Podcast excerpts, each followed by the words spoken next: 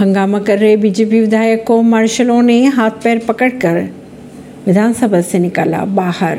बिहार में हुई हिंसा को लेकर विधानसभा में जारी विपक्ष के हंगामे के बीच बुधवार को सभाध्यक्ष ने बीजेपी विधायक जीवेश मिश्रा को सदन से बाहर निकालने के आदेश दिए। मार्शलों द्वारा मिश्रा के हाथ पैर पकड़कर उन्हें सदन से बाहर किया गया। ऐसी खबरों को जानने के लिए जुड़े रहिए जनता श्रेष्ठता पॉडकास्ट से। परवीन दिल्ली से।